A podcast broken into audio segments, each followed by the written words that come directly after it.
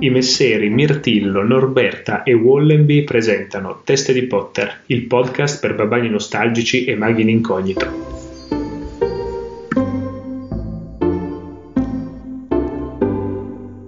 Ciao a tutti, noi siamo sempre le teste di Potter e questa è la terza e ultima parte della puntata dedicata al quarto libro, che ormai vi sta accompagnando da un po'. Se non l'avete ancora fatto, andatevi a recuperare le due parti precedenti, così che il discorso abbia un filo. E se l'avete già fatto, se l'avete già ascoltate, vi ringraziamo tanto. Speriamo che vi siano piaciute e buon ascolto.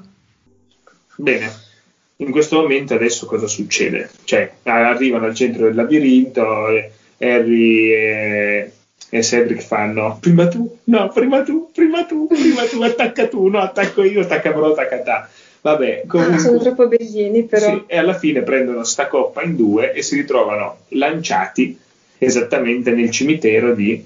Ehm, di um, Little Angleton. Little Angleton, è vero. Che è la casa che è la cittadina, il paesino dove c'era la casa dei genitori di Voldemort, cioè dei genitori del padre di Voldemort. E quindi insomma si ritrovano in questo benedetto cimitero e ovviamente Cedric fa la fine che tutti sappiamo. Meh, meh, meh, ma nessuno gliene è mai fottuto realmente così tanto. Però Ma poverino. No, vabbè, no, in realtà non è fottuto mai niente a nessuno di Cedric, no, No, io, no, io concordo con Norberta, perché alla fine la scena, insomma, col padre e tutto è abbastanza toccante in verità. Cioè, magari quando tu stai leggendo ci passi anche un po' sopra perché sei por- preso dall'ansia, dalla fretta di vedere cosa succede dopo, no? Però se ci rifletti un attimo, è vero che a sto torneo la gente può morire e tutto, però boh, anche il fatto che Amos Diggory ci venga presentato anche prima, no? In un certo senso ti porta ad avere un po' di empatia verso, verso questi due persone. Ma in realtà a me Cedric stava sul cazzo, non perché lui fosse una persona disgustosa, perché mi stava sulle palle il padre tendenzialmente. Ma sì, infatti credo sia anche un po' voluta questa cosa, te lo fanno risultare antipatico perché il padre è antipatico e perché va con la ragazza che piace a Harry ma poi di fatto se tu vedi quello che lui fa nel corso del libro, poverino, si comporta sempre bene, sempre gentile. Eh, quindi è un personaggio che tutti noi abbiamo un po' odiato almeno una volta, ma che in realtà non è da odiare. Ed è uno dei pochi tasso rosso di un qualche rilievo. Uffa. E io, è vero. scusa Wallenby se ti interrompo, sono convinto che la Rowling abbia assegnato Cedric al tasso rosso perché si era accorta che i tasso rosso non avevano fatto un cazzo fino a quel momento. non sto scherzando, mentre i Corvo Nero avevano, sì. avevano Luna. No, cioè, Luna non c'era ancora. Non c'è ancora? No. C'è dal quinto in poi. Are you sure? Sì, sì. Va bene. Ehm, comunque i tasso rosso, siccome erano un po' insulsi, un po' sfigatelli, uh-huh. è vero, secondo me è fatto così perché Cedric avrebbe tutte le carte, per come è descritto nel libro è descritto molto meglio che nei film ovviamente, ma avrebbe tutte le carte per essere tranquillamente un grifondoro o un serpeverde. No, un Serpeverde mai, maissimo per come si comporta. No, no, no, un Grifondoro forse sì, ma un Serpeverde mai. Ma scherzi? No, non lo so. Secondo no, me... È, è, proprio un tasso rosso, ma fino al midollo. Fino al midollo, perché c'ha questa cosa che è onesto fino all'andare contro il proprio interesse. Cioè, per esempio, lui che convince gli altri tasso rosso a smettere di prendere per il culo Harry. Ehm, gli dà i suggerimenti anche quando avrebbe tutti i buoni motivi per dire ma io questo stronzetto non lo voglio, non gli do nessun aiuto, muori stronzo, vai via. Scusate la ripetizione di stronzo. Ehm, e, e, è arrivato alla fine una cosa che proprio viene esplicitamente sottolineata è che cioè, è disposto a rinunciare a vincere il torneo pur di non fare una cosa che per lui è scorretta cioè che comunque è tanta roba per un ragazzo di 17 anni con un padre che gli mette pressione perché deve essere il più figo di tutti e il più bravo di tutti. E di una casa sfigata che non vince mai niente contro uno che l'ha battuto a 15, anzi no, non l'ha battuto a 15 in realtà. Era stata ehm, sospesa? Sì, aveva vinto Tasso Rosso, però quando ha vinto Tasso Rosso Cedric voleva far annullare la partita ah, perché Harry era caduto dalla scoperta. Cioè è un personaggio che pur di eh, fare la cosa diciamo che per lui è corretta va tranquillamente contro il proprio interesse. Non nello stesso modo in cui lo fa Harry però in un modo molto tasso rosso. Sì infatti assolutamente tasso rosso. Sì. Ok va bene ho fatto un volo pindare no no vabbè, no. vabbè mi... verde mai. Vabbè, Mirtillo, puoi, puoi tornartene nel tuo hangover, non ti giudicheremo per questo. no, Ron al massimo potrebbe essere serpeverde volendo, Harry. No, Ron no. Ma per certi versi, col fatto, con tutto il complesso di inferiorità che ha nei confronti no. dei, suoi, dei, suoi, fratelli, potrebbe anche volendo. No, ok, neanche Ron. No, secondo me no, perché Ron no. sì. È, alla fine è sempre un bravissimo ragazzo, una bravissima persona. Ha le sue debolezze, ma sono debolezze da brava persona. Mm. No, è vero. Ok, no, l'unico Grifondoro che in realtà è un serpeverde è Peter Minus. Basta. Eh, anche se Vabbè, su Peter Minus ci sarebbe tantissimo da dire, ma... Ma soprattutto perché Voldemort chiama, lo chiama coda liscia? Eh, infatti. Secondo ma, voi... Secondo... Vai, scusatemi. Secondo no, no. me perché probabil- potrebbe essere che sia il soprannome che lui è contento di darsi da solo, cioè che lui stesso ha portato avanti mm. E che insomma fa in modo che gli altri lo chiamino così perché secondo me lui continua ad andarne fiero nell'amicizia che aveva raggiunto con James, insomma con i malandrini, no? È inquietante. Io ho fatto un ragionamento che secondo me lui appunto si fa chiamare coda liscia mm-hmm. perché secondo me lui si è pentito amaramente di quello che ha fatto. No. Okay? Sì, sì, no, fidati, secondo me è così e quindi secondo lui il Peter Peter rappresentava la parte buona, la parte fedele, la parte de- degli amici, nel momento in cui rimane solo la falange, Peter muore, quindi rimane soltanto coda liscia. Cioè, mm. io la, la, vedo molto in questo modo. Poi il perché Voldemort lo chiami magari coda liscia potrebbe anche essere invece perché eh, Voldemort sapeva benissimo di tutta la faccenda, siccome stalkerava tutti quanti mm. ed era il più potente, eh, sapeva benissimo che quelli erano quattro animagi, animagus. Quindi abbiamo Ma... tre punti di vista diversi su questa cosa, interessante. E a me invece ha sempre dato la sensazione, quando Voldemort chiama Peter Codaliscia, eh, mi ha sempre dato la sensazione che sia un modo per esprimere disprezzo verso di lui, cioè per eh, rimarcare il fatto che un lurido, viscido traditore che in realtà non merita rispetto neanche tra i mangiamorte. Mi ha sempre dato quell'idea lì, cioè continua a chiamarti col nome che ti davano gli amici che tu hai contribuito ad ammazzare e sappi che non sarai mai veramente uno di noi. Mi dà un po' quell'idea lì. E pensando che magari questo soprannome possa esserselo portato Peter non per sua volontà, ma magari perché per esempio un Piton o qualcun altro che ne era a conoscenza può averlo tirato fuori. Cioè me lo vedo proprio Piton che lo chiama Cadaliscia. Ma eh, no, interessante, interessante questa divergenza di opinioni. Però no, io... anche il vostro punto poi un giorno magari voi che ci ascoltate. Sì, infatti, fateci sapere cosa mm-hmm. ne pensate.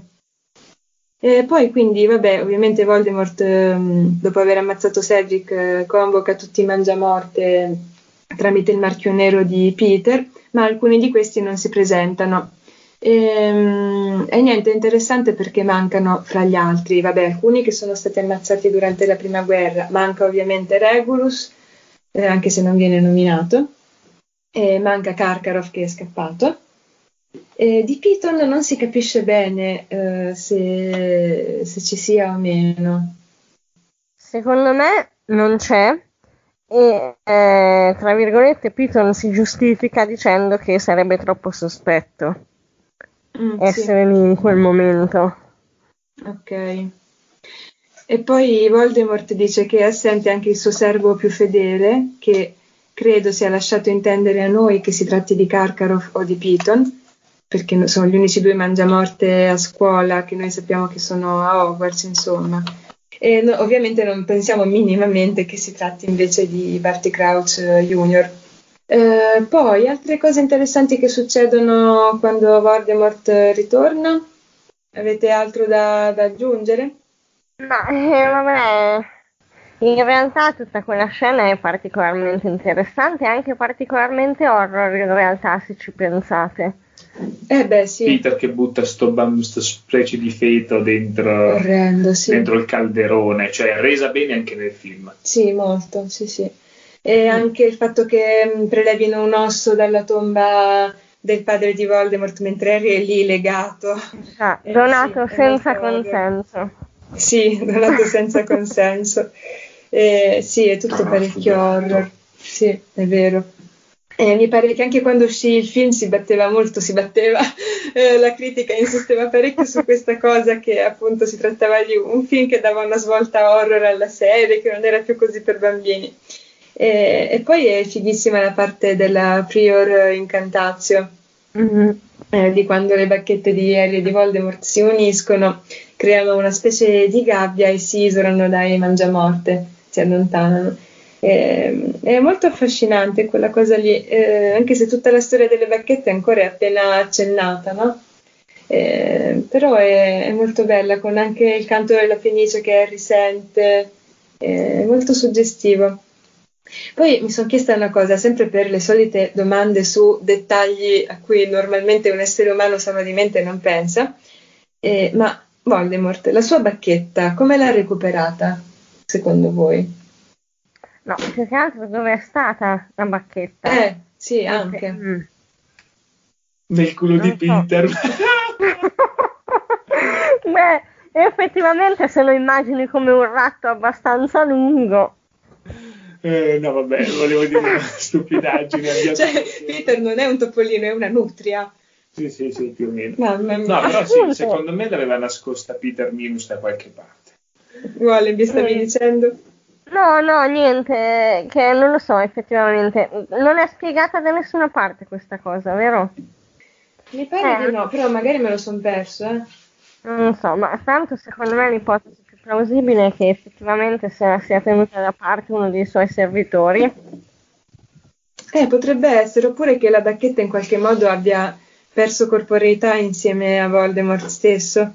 E poi, oppure magari, visto che mi sa che il primo che è arrivato sul posto forse è stato, forse è stato Hagrid o Sirius addirittura, comunque qualcuno della parte diciamo di Silente, o potrebbero averla trovata e consegnata a Silente. E quindi magari Peter durante i suoi anni a Hogwarts come topo potrebbe averla sgraffignata dal luogo dove era nascosta, visto che Peter comunque ha molti difetti ma di sicuro è furbo. Magari... Questa è, cari- questa è carina come teoria, ma non ce lo vedo Silente così rincoglionito. Beh, ricordiamoci che Silente tutto l'anno che ha un mangiamorte e praticamente ha un tiro di schioppo e non se ne è reso conto. Cioè.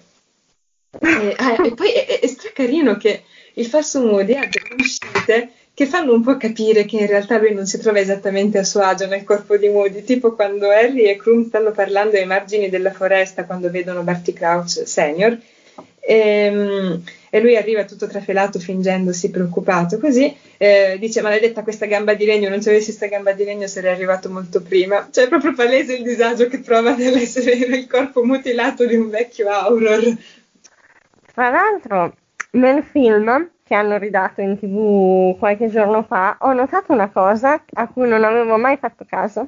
Eh, praticamente nella scena in cui, aspetta, non mi ricordo esattamente la scena, ma c'è un momento in cui Barty Crouch Senior vede Moody e Moody Barty Crouch Junior eh, fa in realtà la mossa che è tipica del, di Barty Crouch eh, Junior su, sul film, no? quella cosa sì. con la lingua. Sì, sì. E la fa anche Moody. Questa. Esatto, ma vabbè, ma tutti gli altri non possono vederla. Comunque vi, ass- vi assicuriamo che mm, Mirtino ha fatto un'imitazione perfetta. e... no, eh, dicevo, mm, e c'è Barty Crouch, il padre, insomma, che per un attimo cioè, non, lì è fatto bene, l'attore è stato bravo. Vedi proprio che è come se gli passa un'ombra davanti agli occhi, mm. no? Per un attimo un sospetto. Poi chiaramente anche lui mm, lo ritiene impossibile e non ci dà peso. Sì. Però mh, mm, ho notato insomma questa, questa, scena qui. Sì, è, è bellissimo, è vero. Non avevo mai notato il fatto che facesse quel movimento, sì, ma la reazione del padre no, non l'avevo mai Manco notato. io mai notato. Bello. Ehm, anche perché tra l'altro Barty Crouch Senior è sotto, è sotto Imperius per tutto l'anno e quindi a maggior ragione quel gesto lì acquisisce valore perché lui ha come un attimo di lucidità. Anche se in realtà nel film non si intuisce, cioè non si capisce mai che è sì. sotto l'Imperius, quindi probabilmente se avessero dato peso al fatto che era sotto una maledizione, mh, forse non ci stava neanche questa reazione, però seguendo la storyline del, mm. del film. Sì. Sì, e, e, comunque tutta la storia in generale di Barty Crouch eh, Junior e Senior è stata un po' parecchio tagliata nei film, anche perché è molto intricata e solo per spiegare quella ci sarebbe voluta mezz'ora di film. Io non mi ricordavo, ma praticamente tutta la scena in cui, la scena, tutto il capitolo in cui Harry, Ron e Hermione vanno a trovare Sirius nella caverna dove si nasconde, e praticamente dura ma veramente tante pagine, eh, occupate da Sirius che fa lo spiegone sul retroscena del falso, no, del falso Moody, vabbè, sul retroscena di Barty Crouch. Fa tutto uno spiegone molto lungo su di lui e su altre cose che erano successe in quel periodo. Sì, no, è anche molto bello, stavo dicendo, perché mm. eh, non mi ricordo se è proprio in quell'occasione lì, ma se non altro eh, Sirius a un certo punto racconta proprio di, di quando l'hanno portato ad Azkaban e, mm, sì. e e a volte gridava, cer- urlava cercando, insomma, chiamando la madre, fino a che poi non ha smesso di gridare. Sì, è proprio una cosa che ti fa venire il magone, anche se sai che si tratta di un personaggio che ti dovrebbe fare schifo, ma a me fa tanta pena, proprio per come è presentato nei libri, cioè non riesce a non dispiacerti per lui, ma anche Harry quando va nel pensatoio, quando finisce per sbaglio nel pensatoio di Silente, dice proprio che lo guarda e dice cavolo ma questo avrà massimo 19 anni e gli fa pena. Eh, è proprio presentato in modo tale che noi ci poniamo il problema del oddio ma è giusto alla fine punire così una persona anche se ha fatto certe cose? Che altro dietro a Barty Crouch eh, Junior c'è un discorso particolarmente ampio, dai, sulla psicologia del personaggio, alla fine sul rapporto col padre, sì. che nei film si perde totalmente, nei libri in realtà è bellissimo. Potrebbe anche sembrare, per certi versi, che in un momento iniziale Barty Crouch Jr. non fosse così colpevole come diventerà poi. Cioè sì. che insomma si ro- venga un po' rovinato dal, dal padre stesso, no? dagli atteggiamenti del padre. Poi non lo so, perché è un discorso complesso dal punto di vista psicologico. Cioè, allora io credo che Barty Crouch Jr. potrebbe essere definito probabilmente uno psicopatico. È un po' come quelle persone che magari crescono in un contesto anche agiato, anche tra virgolette che penseresti normale, e poi si uniscono al fondamentalismo islamico e cominciano a fare terrorismo, per dire. È un po' quella, quel meccanismo lì, secondo me, cioè quelle persone che mm. per reazione a un ambiente anche troppo magari perfettino, troppo opprimente, comunque c'è Barty Crouch eh, padre è uno che interpreta le leggi magiche in modo molto rigido. Beh, perché ricordiamo che sono, l'abbiamo detto, sono entrambi serpeverde comunque. Eh. Ah sì? Sì, sì, sì. Ok. Vabbè, non è che questo li rende automaticamente. No, sono entrambi serpeverde, quindi l'approccio iper. Io sto, perché tendenzialmente i serpeverde sono un po' eh, con un approccio sul puro sanguismo, ok? Mm, sì, qui, e infatti anche Barty Crouch Senior nell'essere contro Voldemort è comunque un po', un po nazi nell'essere contro Voldemort in un certo mm-hmm. senso.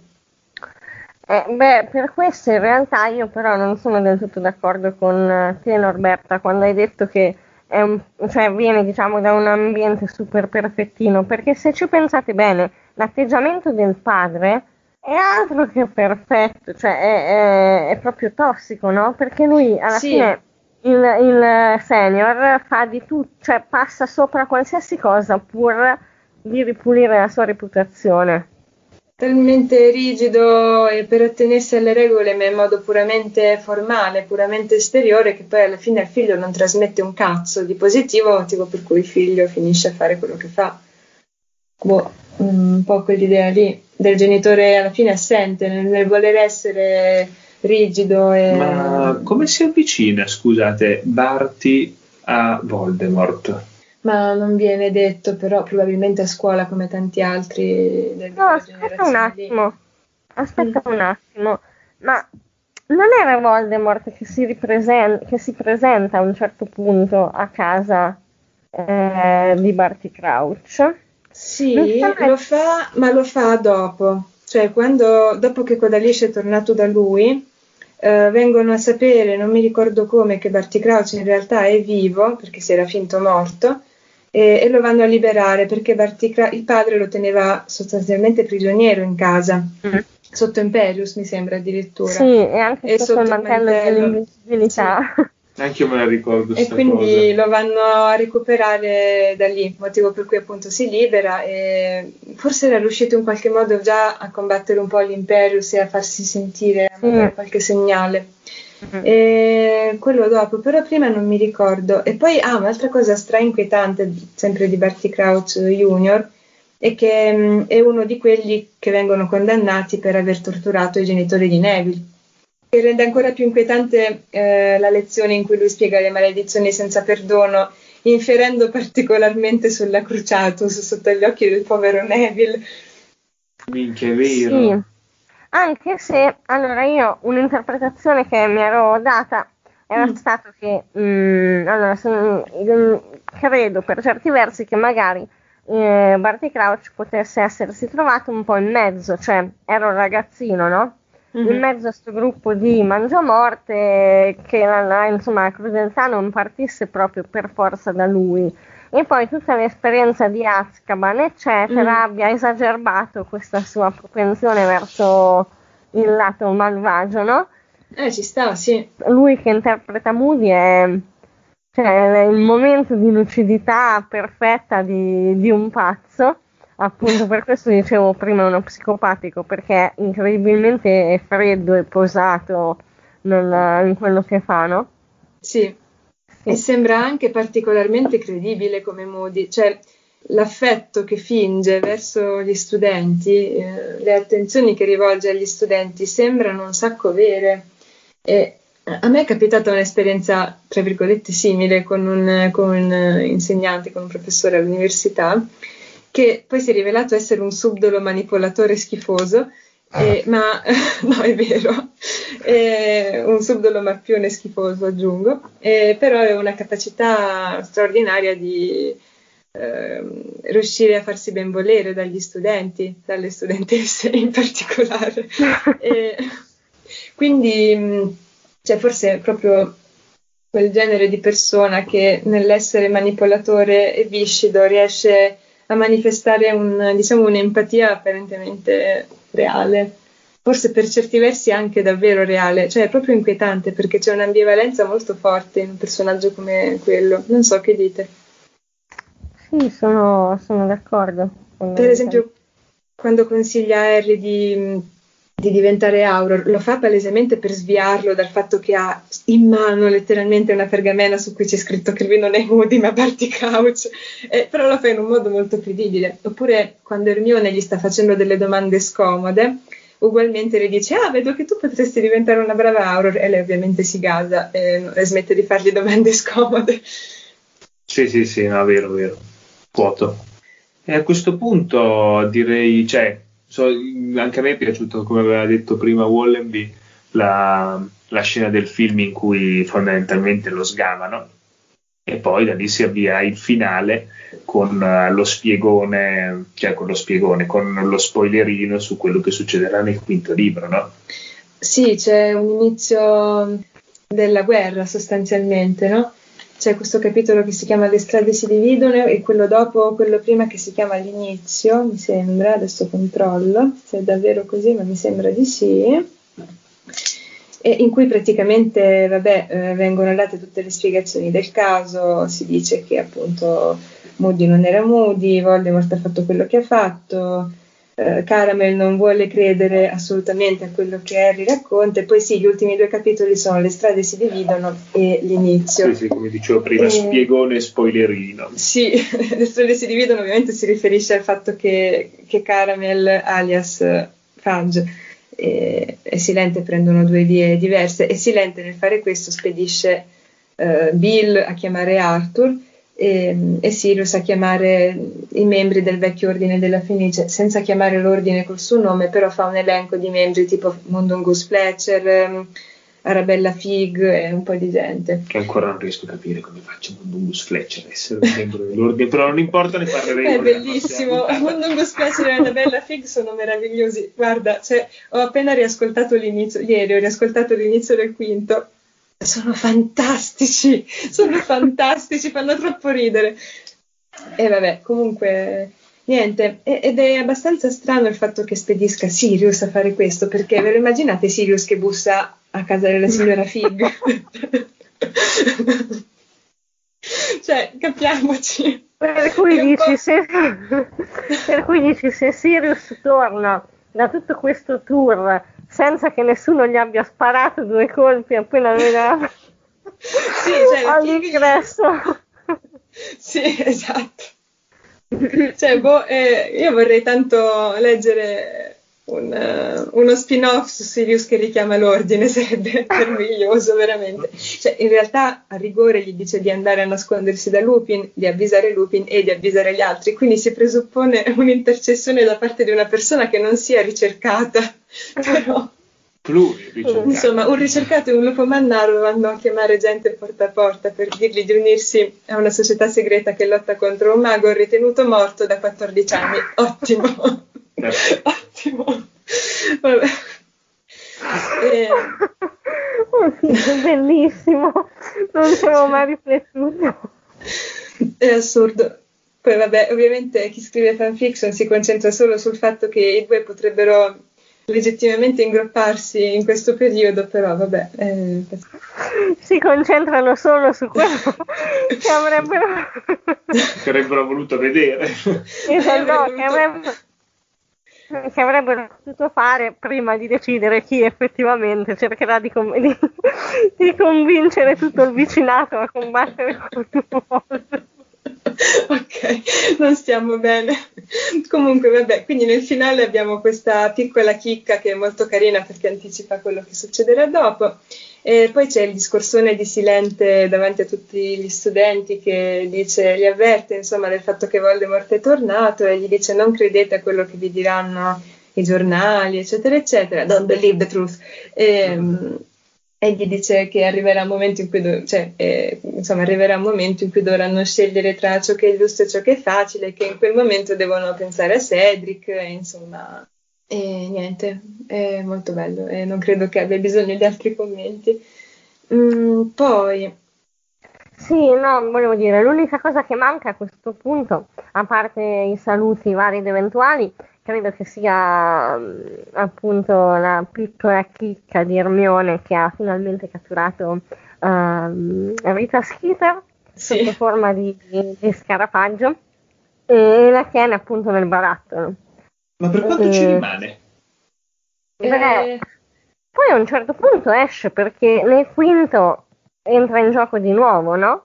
Però non so, viene specificato come Uh, sì, Ermione mi sembra che dica che a Londra la libererà. Stupida, okay. stupida Ermione, cazzo, dovevi tenerla lì in eterno, porca miseria, Infatti. dovevi schiacciarla, schiacciarla. Sì, no, la scena in cui faceva l'intervista della tenda era bellissima, resa bene anche nel film sì, con sì. la tenda, strafilm. Comunque, Comunque eh, piccolo eh, crossover di nuovo su Hannibal, c'è una tizia che fa la giornalista e che mhm. sembra tantissimo Rita Skeeter con i capelli rossi. Bellissimo. Ma nemmeno lei fa una brutta fine. A un certo punto sembra, ma poi no. Comunque, chiusa parentesi. Anche, anche il dente d'oro di Rita Skeeter. No. Non ce l'ha. Eh, quello, ce lo siamo persi irrimediabilmente. Rimarrà per sempre solo nei libri. E, ehm, e avrei un paio di cosettine piccole piccole e poi ci salutiamo. Mm, voi ve lo ricordavate il processo a Ludo Bachman? No, zero. Cioè, il processo a Ludo Bagman, che è stato accusato di essere un mangiamorte. Ludo Bagman, che è più o meno come Stennicchietto. Beh, Ludo Bagman è un grosso, grossissimo assente nei film. Sì, sarebbe stato divertente come personaggio. Sì. E poi, se poteste scegliere tra, per, un oggetto da, da, poter usare tra l'occhio di Moody, il pensatoio e il coltellino multiuso che Sirius regala a Harry. È tipo un coltellino svizzero, nelle traduzioni non è reso bene, ma è un coltellino svizzero. Eh, cosa scegliereste? Tutta la vita pensatoio. Tutta Perché? la vita. Cosa Vabbè, ci faresti? Minchia, a parte che mi, mi, farei tipo tutti i ricordi, sono un po' nostalgico, mi farei tutte le fialette con i ricordi, eccetera, eccetera, e soprattutto lo userei per quando vado dai clienti. Cosa scherzando? Così mi ricordo tutto quello che mi chiedono e quando mi dicono lei non ti avevo detto di farlo così, gli dico no stronzo, bisogna vedere. Eh, beh, allora in questa particolare serata penso che mi farebbe comodo l'occhio di Moody perché non è che con i miei ci veda particolarmente bene. e così scoprirono che aveva registrato sopra la registrazione vecchia, sovrascrivendo tutto, incredibile. No, non sono a quei livelli. E, ehm, però dovendo dare una risposta seria, Boh, credo anche io il pensatoio in realtà. Cioè, più che altro perché il coltellino di Sirius non regge il confronto col pensatoio, dai. No, lo so che non regge il confronto, però l'ho inserito lo stesso perché ho un debole per i coltellini svizzeri, quindi credo che, che a malincuore sceglierei quello, anche perché l'occhio di Moody e il pensatoio a me fanno un po' paura, cioè io non sono sicura di voler davvero vedere cosa c'è dietro a qualcosa che non dovrei vedere, cioè tipo non sono sicura di voler vedere la biancheria delle persone o cosa succede dietro a un muro, per esempio dentro la casa dei miei vicini. No, grazie, preferisco di no. E, ehm, e anche il pensatoio, non sono sicurissima di voler rivedere nel dettaglio i ricordi, perché quando te li ricordi sono sempre un po' sbiaditi, forse è meglio così. Quindi no, vorrei il coltellino. Bene, eh, non lo so, che dite? Anche stasera ci andiamo al San Mungo? Ma proprio di corsa, di corsissima. Ma non abbiamo svelato una cosa importante del motivo eh. della mia sbronza. È vero. Beh, finalmente siamo riusciti ad arrivare a mille ascolti totali. Lo so che per voi saranno caramelli, dite, ah, sti, sti tre sfigati, ma per noi che avevamo pretese bassissime e aspettative ancora più basse delle pretese, in realtà questi mille ascolti sono stati, diciamo, un, un piccolo traguardo che Niente, semplicemente una gratificazione, che qualcuno ci ascolta e qualcuno ci apprezza e non siamo gli unici matti soprattutto, quindi a San Mungo ci possiamo andare di più a fare più casini. Quindi tutti a mille, anzi non siamo mille, siamo molti di meno a San Mungo tutti insieme, però volevo aggiungere una piccolissima postilla, piccolissima. Eccolo, andiamo avanti. Aberforth, cioè, non mi ricordo dove, nel quarto libro c'è scritto che Aberforth è stato indagato per aver fatto incantesimi illeciti su una capra e con questo... Sì, lo so, e qua partono tutte le speculazioni su cosa ci avrà davvero fatto con questa capra? Beh, a questo punto ci mancava soltanto acce- ci mancavano solo degli accenni alla zoofilia e il nostro podcast è diventato a tutti gli effetti in podcast un raccoglitore, un trasciume totale. Complimenti, vinciamo veramente forti. Bene, ma dopo questa si occuperanno di noi i guaritori del Sammungo, sperando che abbiano qualche qualche possibilità di eh, guarirci. E, niente, quindi ancora una volta io ringrazierei le persone che ci stanno ascoltando. Presto anche io e Norberta ci uniremo alla Sbornia. Ciao a tutti, grazie. Buon Natale. Buon Natale. Sì, vabbè, ormai buon Natale buon fatto Natale. e buon anno. Che merda perché è il 2020. Da parte delle renne di Aberforth travestite da renne. Ciao. ecco cosa ci ha fatto con la capra. Sì, infatti volevo dire capra mi è uscita renna.